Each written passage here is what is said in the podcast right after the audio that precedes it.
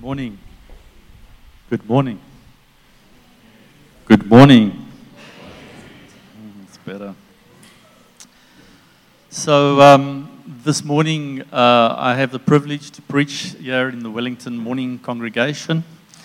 And um, yeah, just to give you a bit of a, a look at uh, the last twenty-four hours of my life. So I um, uh, was preparing last night, briefly going through just the message for the third time, because I preach it to myself and then I measure myself against it, and then I spend my life repenting about all the, the things that I haven't got right, and, and, and so as the word washes over me and convicts me, and I bring my life into alignment.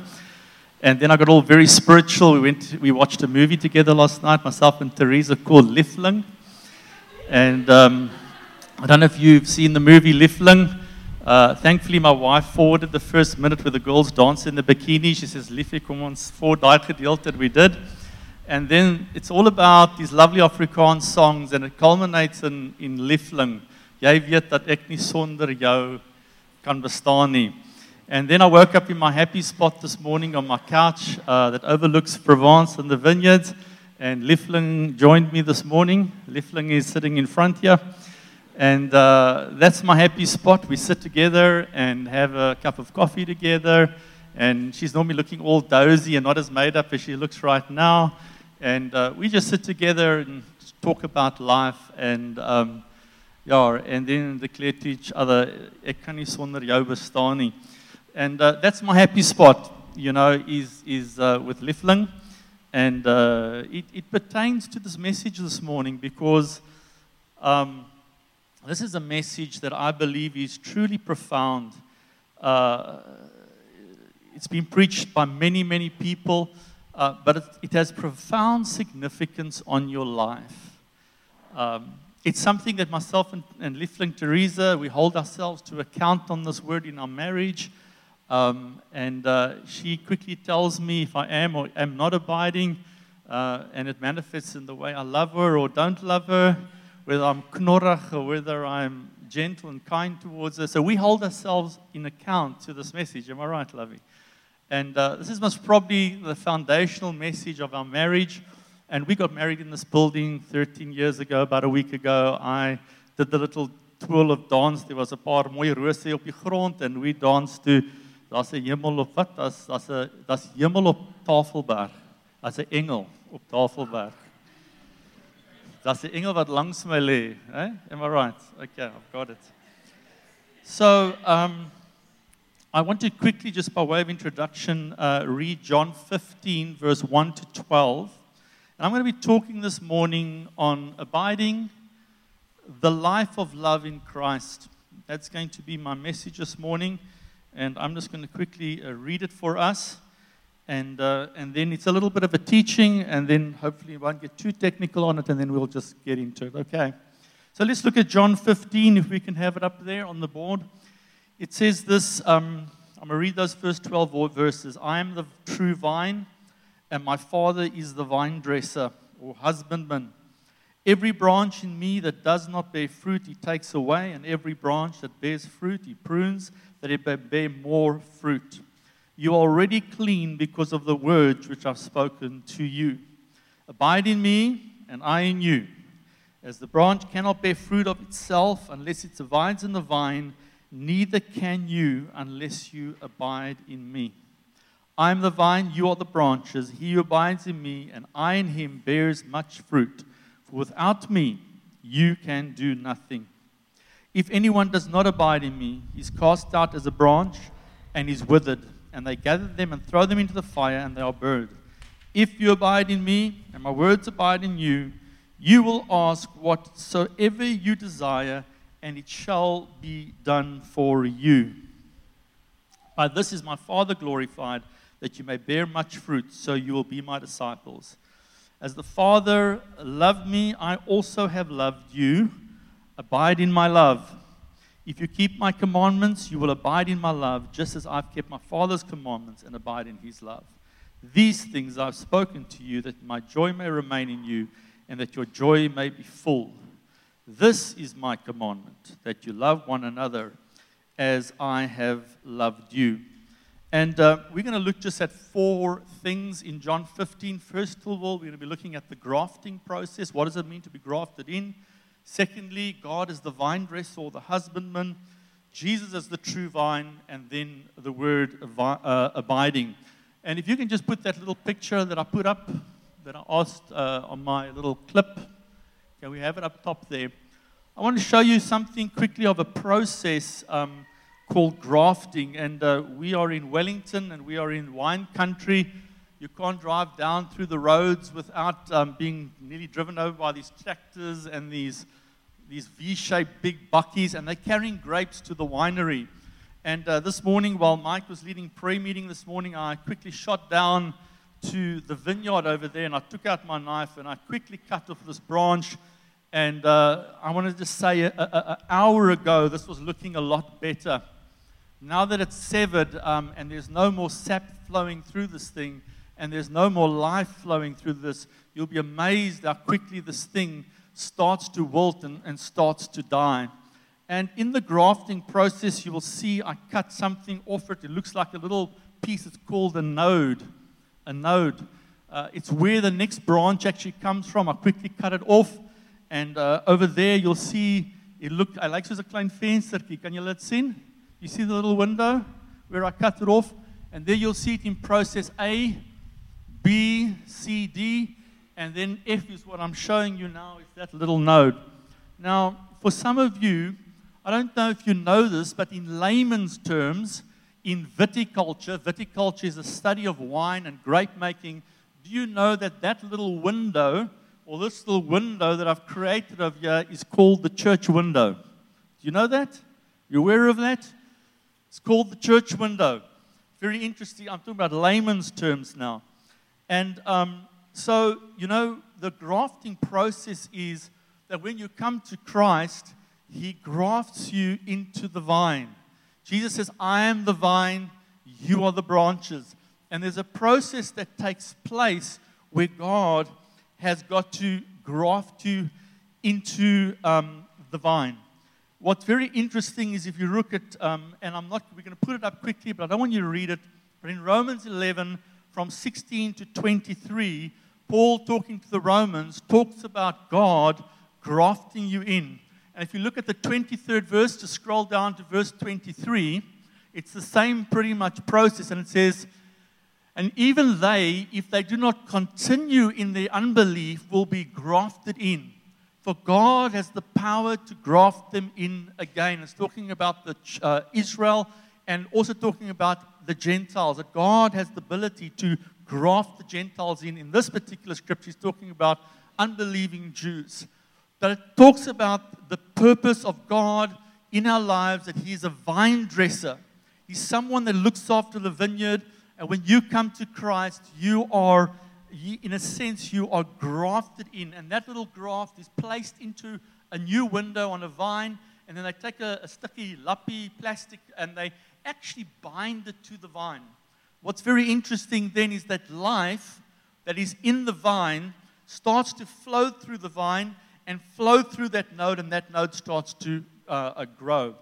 Uh, if any of you have a vine at your home or whatever, it's very interesting. If you go and cut it, um, like I did now, and you let it drip, you'll immediately see the sap starts to drip out of that vine. Almost instantly, when you cut it off, you'll see the, the, the water, the sap start to, um, uh, to flow in and through that vine. And this is a picture of believers. This is a picture of your life that I, in a sense, in the Spirit, want to stamp on your mind this morning, and for you to get a picture of what does it mean where Jesus says, I am the vine and you are the branches.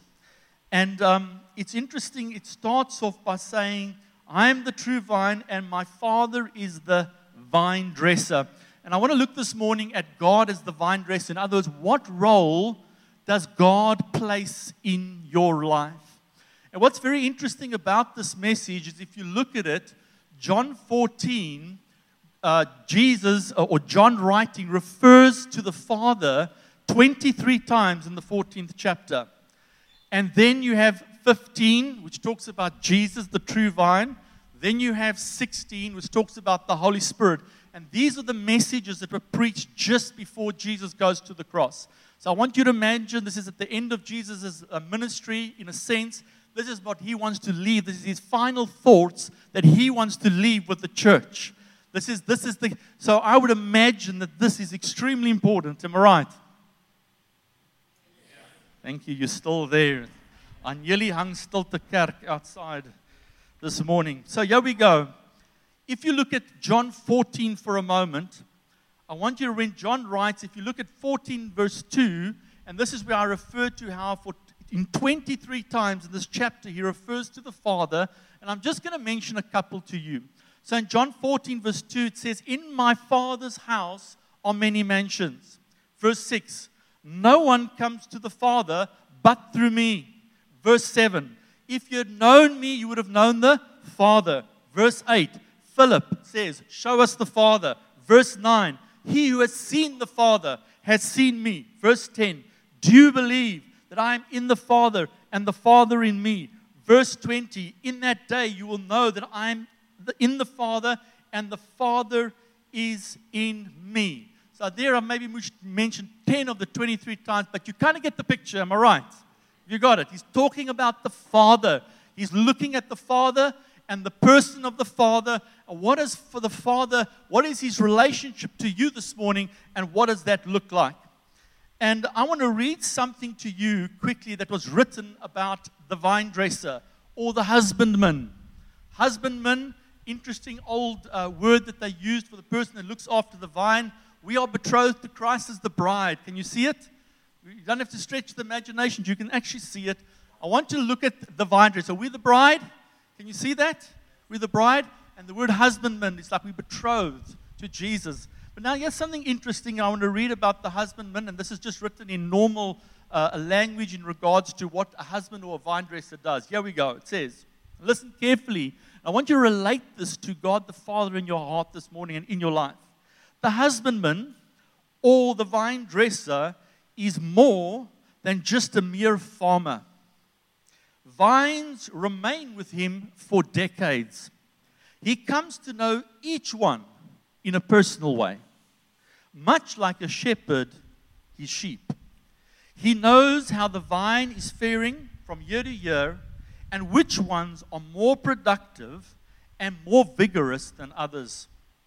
He knows, this is the vine dresser, what they respond to and what special care certain ones need. Every um, vine has its own personality, and the vine dresser comes to know it over the years. This is how acquainted the vine dresser is with his vineyard. The vine dresser cares for each one on a personal level, and he prunes it in the appropriate time. He fertilizes it. He lifts the branches from the ground. When your life starts to play in the mud, God lifts them up from the ground. He props them up and he tries them onto trellises. He lifts them high. And it's interesting that the branches are lifted in a way that it's lifted towards heaven. It's just interesting when you go and look at these beautiful vineyards. He takes measures to protect them from insects. What Deborah said this morning, Deborah, and disease. When Jesus refers to God as the vine dresser, he's describing the role that God the Father plays in our lives. Can we see it this morning? Can we see it? Amen. Yeah, please help me. So here we go. So the God the Father knows exactly what you need to become fruitful. And I'm going to tell you how he does this.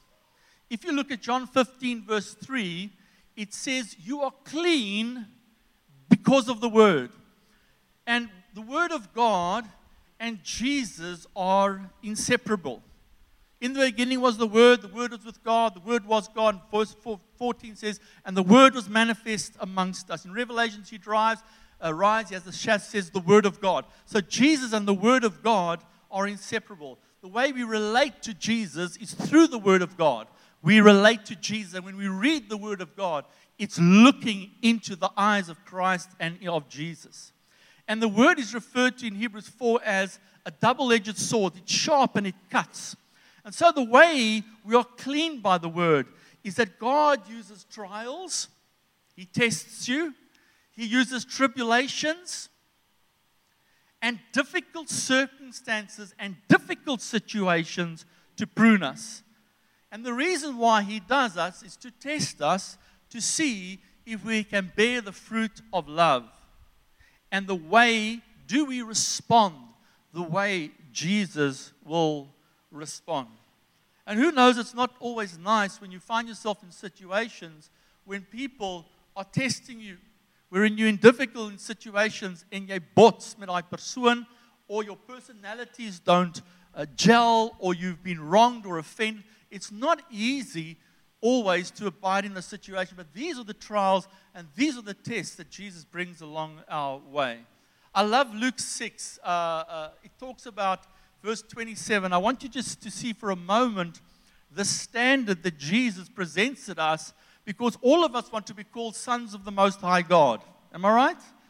There's a qualification to be called son of the Most High God or daughter, but there's qualifying. You've got to qualify, and here is some of the quali- qualifications. You have to love those that hate you. Sure. I've been hated in my life, I can tell you that. Not difficult uh, uh, uh, or not easy to, to relate to someone that hates you. But you've got to love those that hate you. You've got to bless, listen to this, those that curse you. Now, that's difficult. You've got to pray for those who despitefully use you. You've got to love your enemies. You've got to do good. You've got to lend with hoping nothing is returned. If it's returned, great. If it's not returned, you've got to write it off. And then your reward will be great, and you'll be called sons of the host, Most High God.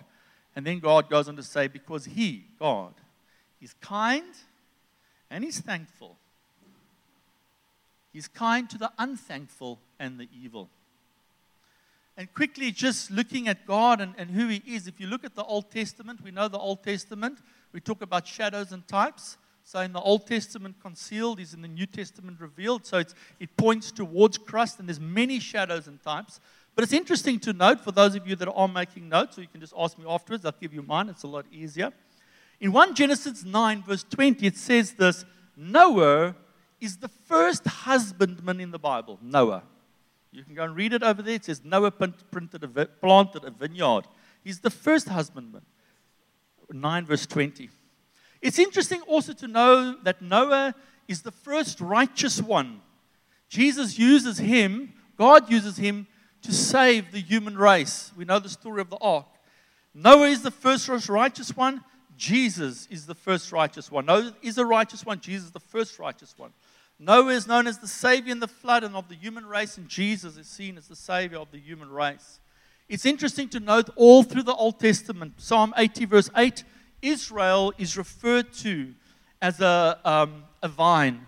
God refers to Israel as a vine, and we know the shadow and type between Israel and the church.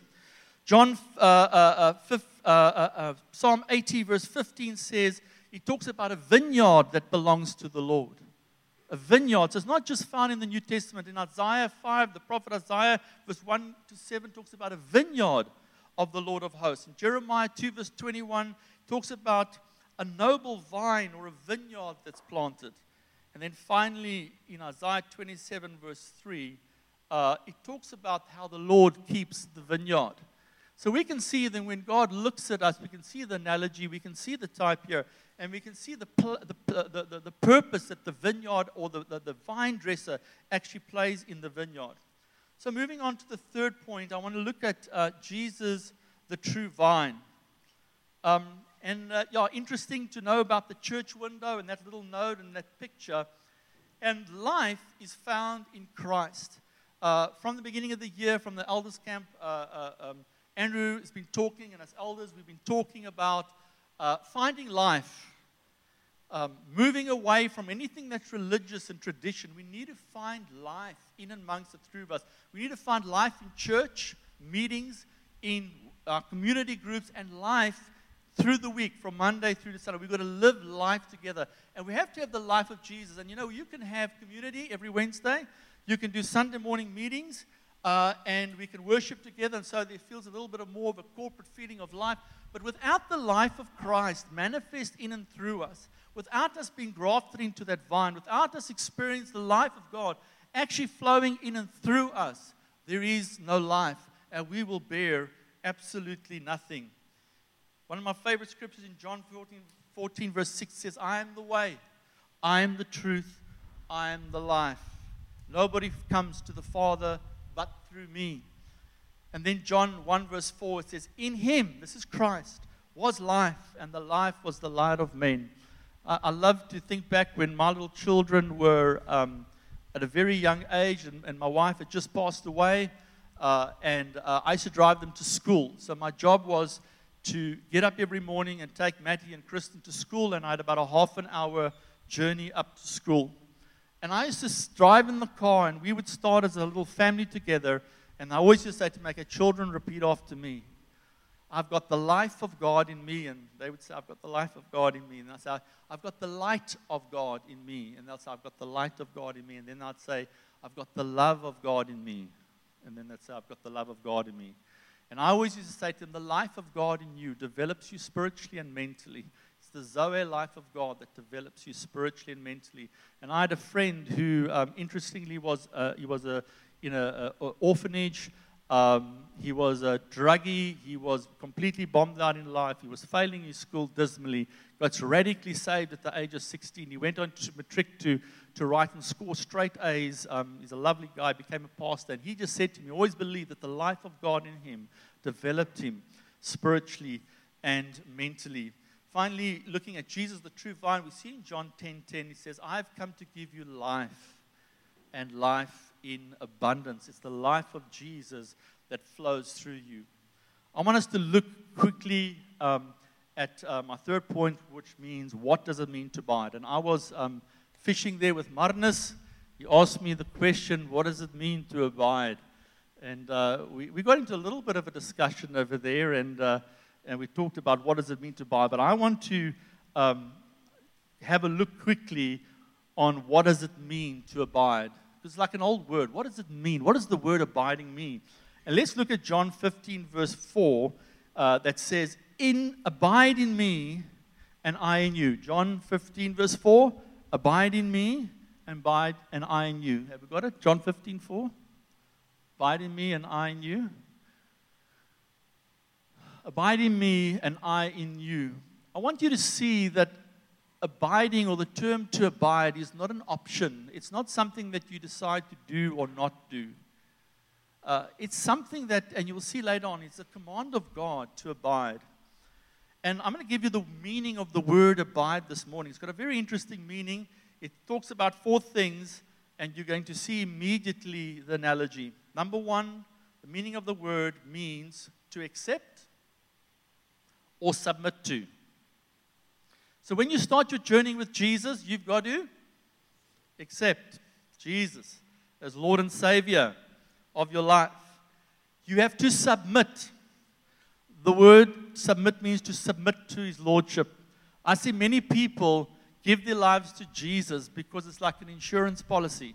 I don't know who of you people want to die and go to hell. If I had to ask you, I don't think there'll be anyone that'll put up their, morning, their hand this morning. I think I'd have very little takers. And the reality of it is, no one wants to go to a place of eternal damnation where you're separated from God forever. So they give their life to Jesus. In other words, Jesus, here's my life. It's my insurance policy, and I believe you are the Son of God. And when I die, well, then I romp into heaven.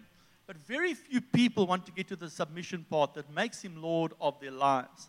And this message talks about when you start to exercise the Lordship of Christ in your life, and you submit to the Lord, and you abide in love because He has commanded it. Second meaning is the word remain faithful to. The word uh, abide means to remain faithful to. And how many of you know that we need to remain faithful to the Lord in our journey with Him?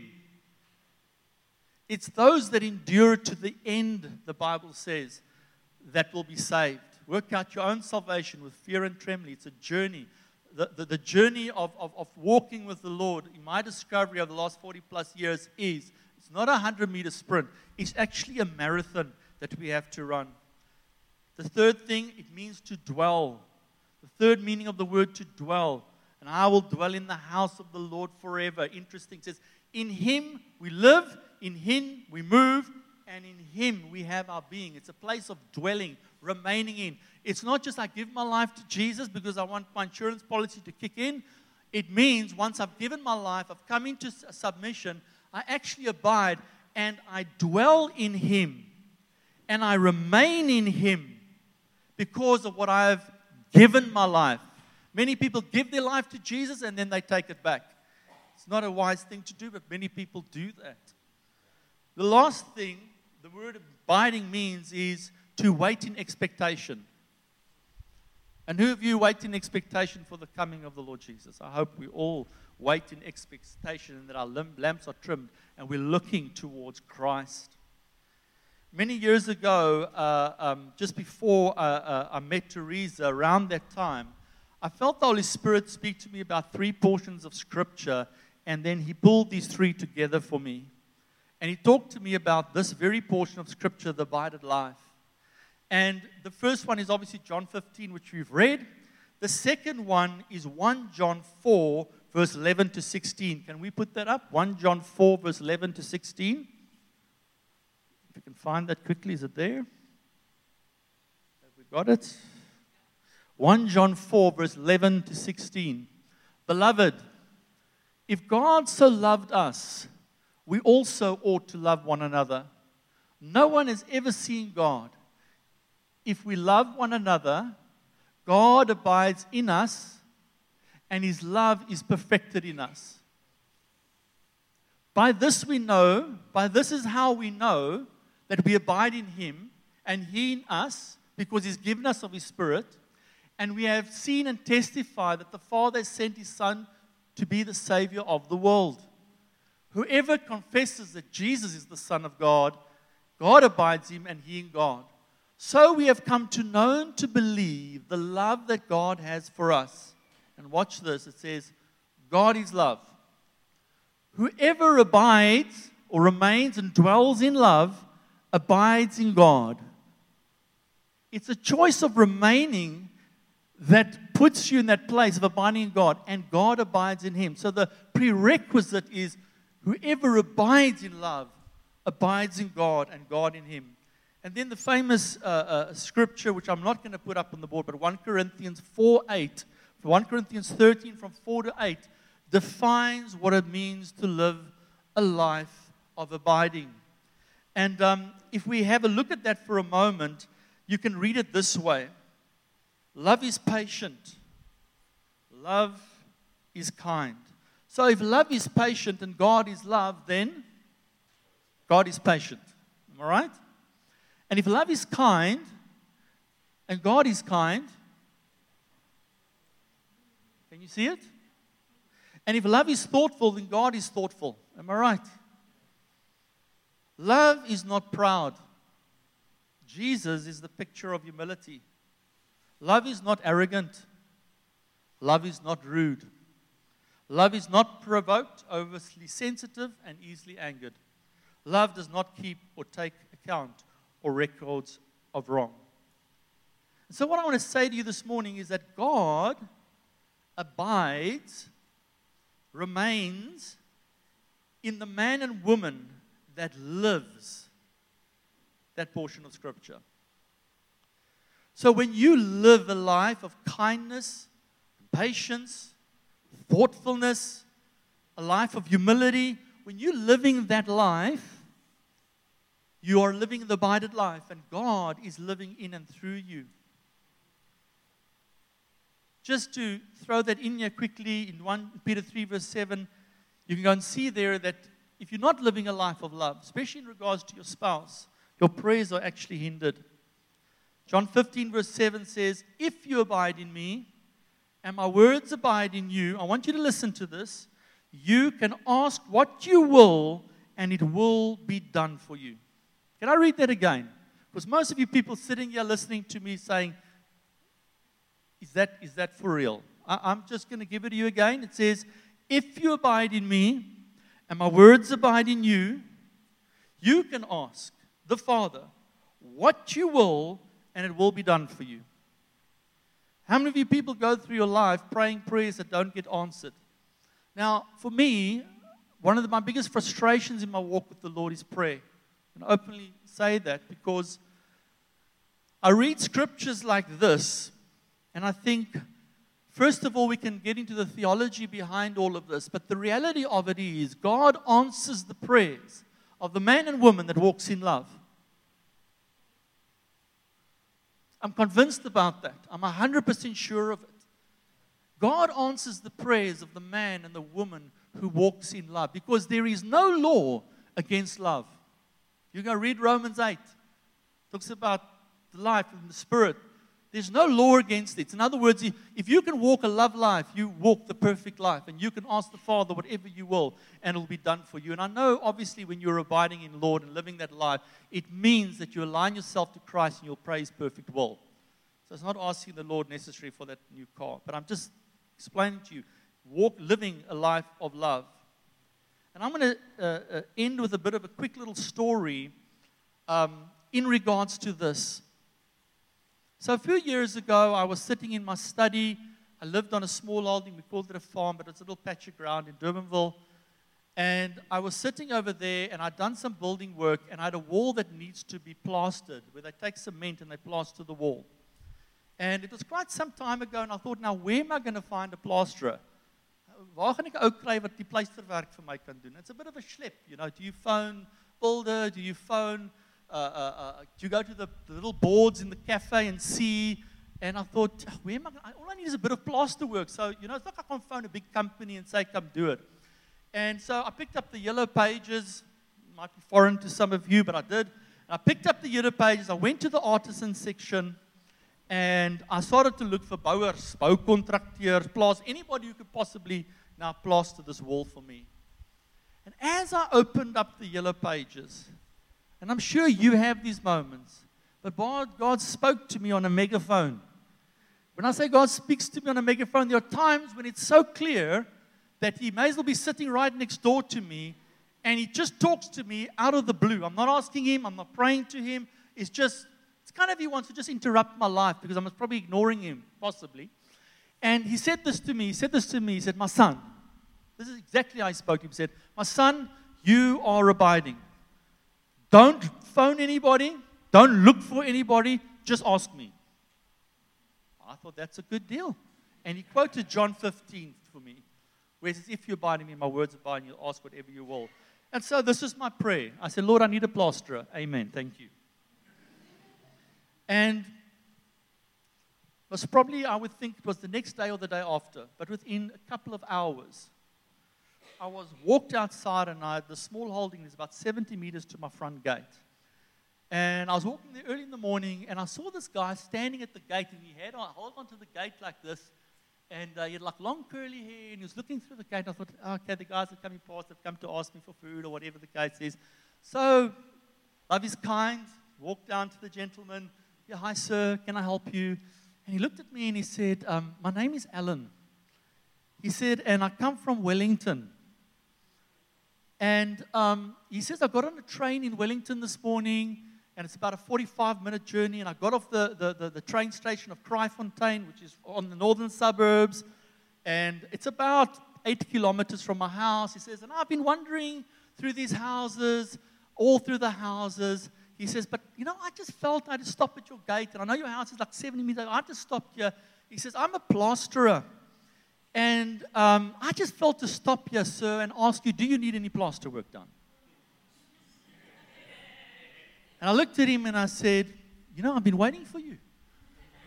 Please come inside. He walked in. I showed him the wall, did a wonderful job, plastered the wall, and he left. And I've never seen him in my life again. Now, coincidence? No. Impossible. If you abide in me, my words abide in you, you can ask what you will, it will be done for you.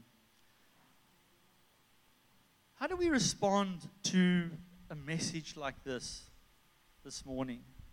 And I'm closing. I, I'm of the opinion that, and the view that it is profoundly significant for us as a body of believers to live the abided life. As Mike was preaching last Sunday talking about communities and love for one another, having this uh, sincere uh, uh, love for one another, I, I was thinking through this and thinking what will define Wellington as a church. And I want to tell you, living the love life or abided life is not easy. You are going to be challenged. We all face our challenges. The question is, are we submitted to Christ in our view and our perspective? Is it about being right, or is it about unity of the body of Jesus Christ? And so I want to ask you this question this morning. Are you living this life? I want to end with the scripture, and it's quite a a hammer, but I'm going to bring it down. First John three, verse ten. Can we read that? First John three, verse ten, and this is the last scripture that I'll land on. By this it is evident who are the children of God and who are the children of the devil. Oh, it's, a, it's, it's a very heavy scripture. This, by this it is evident, and by this is it manifest. In other words, how do you know? Everyone sitting here will stand before God one day. He will either say to you, well done, my good and faithful servant, or he will say to you, depart from me, I know you not. Those are the two things you're going to hear. The chances of him saying, depart from me, I hear, no, you're not, are very good. You need to know that. Because the, the what, what defines, or what is evident, or what manifests, is this. The, who, what, is the, what is evident between the children of God and the children of the devil? Two things. One, whoever does not practice righteousness, jy moet die regte ding doen, al kos dit jou. Do the right thing. Secondly, whoever does not practice righteousness is not of God. And secondly, nor is the one who does not love his brother. So what will define your entrance into the kingdom of heaven, what you'll be measured on, in my opinion, one of the measures that God will measure on your life is, do you live a life of love and forgiveness? There's not a person in this building that has not wronged someone or been wronged. I've wronged many people in my life, and I have been wronged. And I have to make a decision. I've got to make a choice. And true forgiveness is defined when you not say to your brother, your sister, I love you, but I want nothing to do with you. That's not forgiveness. If you cannot have a meal with them, you're not living in love towards them. You've got to have fellowship. That defines whether you are or are not living in love. And you know what? Just one area, I know in the area of in-laws. I know we all struggle, or a lot of us do struggle in this area. I wish I had time to tell you my personal story of my first in-law. It's, it's a horror story, to be quite honest. But after, I'd say, thirty years, I've managed to break through. I had a visit here two, three months ago from Sweden. And, and and it's been thirty years of being kind, thirty years of loving, thirty years of, of they don't believe in Christ, they don't believe in God, they open about it. They, and I want to tell you, I've actually, and you know what was so beautiful to me? It was her daughter that died.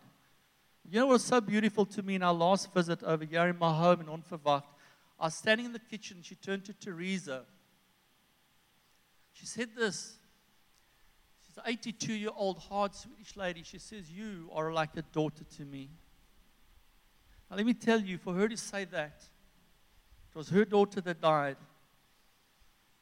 For her, for her to say that, for her to come to this church, miraculous. And I've watched it, taken thirty years of persistent love and kindness, persistent. And I want to challenge us this morning that we have a duty before God. If you want to fall into the category of children of God, I want to I want to say to you, you're going to have to live this life, especially when it comes in law, uh, to in-laws. And it's as simple as this. If you're just rude to your mother-in-law, you're out of love. If you're not kind to her, you won't give her access to your children, for example, you're not living a life of love. These are the practical things that we face in life. And we would rather run away from difficult people than deal with them. But I want to tell you, by this shall all men know that you are my disciples, if you have love for one another. And I hope this morning that I've been able to just sketch a bit of a picture of what does it actually mean to be grafted into Christ, to have the life of God flowing through you, to allow the, the vine dresser, God the vine dresser, to prune you, to bring you into trial and tribulation, difficult circumstances, to pass your tests, and then to bring you into the true vine so that you can bear much fruit. And lastly, to land you in this place of love. And I want us in the communities to go and read First John four, seven to twenty-one. It talks about, it's a commandment of God. It's not a suggestion this morning. And I know this morning there are going to be many, many people sitting here that are challenged in regards to this. And I want to tell you something. I want to confess in front of everybody. I have not arrived in this place in my life. I've lived in the measure of it, and I've lived out of the measure of it because of my own sinful nature, because of my own desire, because oftentimes my head gets in the way of my heart. And I want to challenge you this morning as believers in Christ to find this place. Do you deeply and sincerely love the person that's sitting next to you? Or do you have issue with your mom? Do you have issue with your dad? Do you have issues with your friends? Do you have issues with people in the congregation?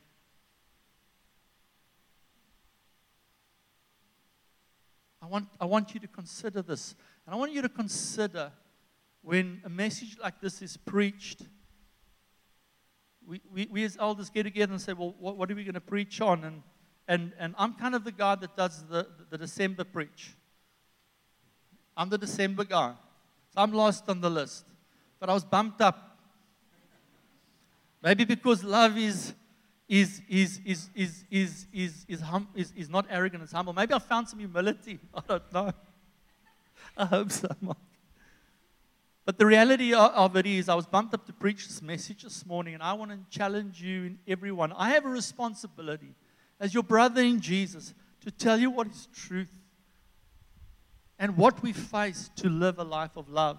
I watched a movie recently called All Saints about a community, and I looked at this church, and I just watched how they started to grow in love to one another. And my dream for this church, I would love to see the power of God and the healings, and that's all wonderful and part of it. The most important thing, one day when I leave here, whenever that day is, I would love to know that I have left something behind in people's heart that they will be challenged and hold themselves to account.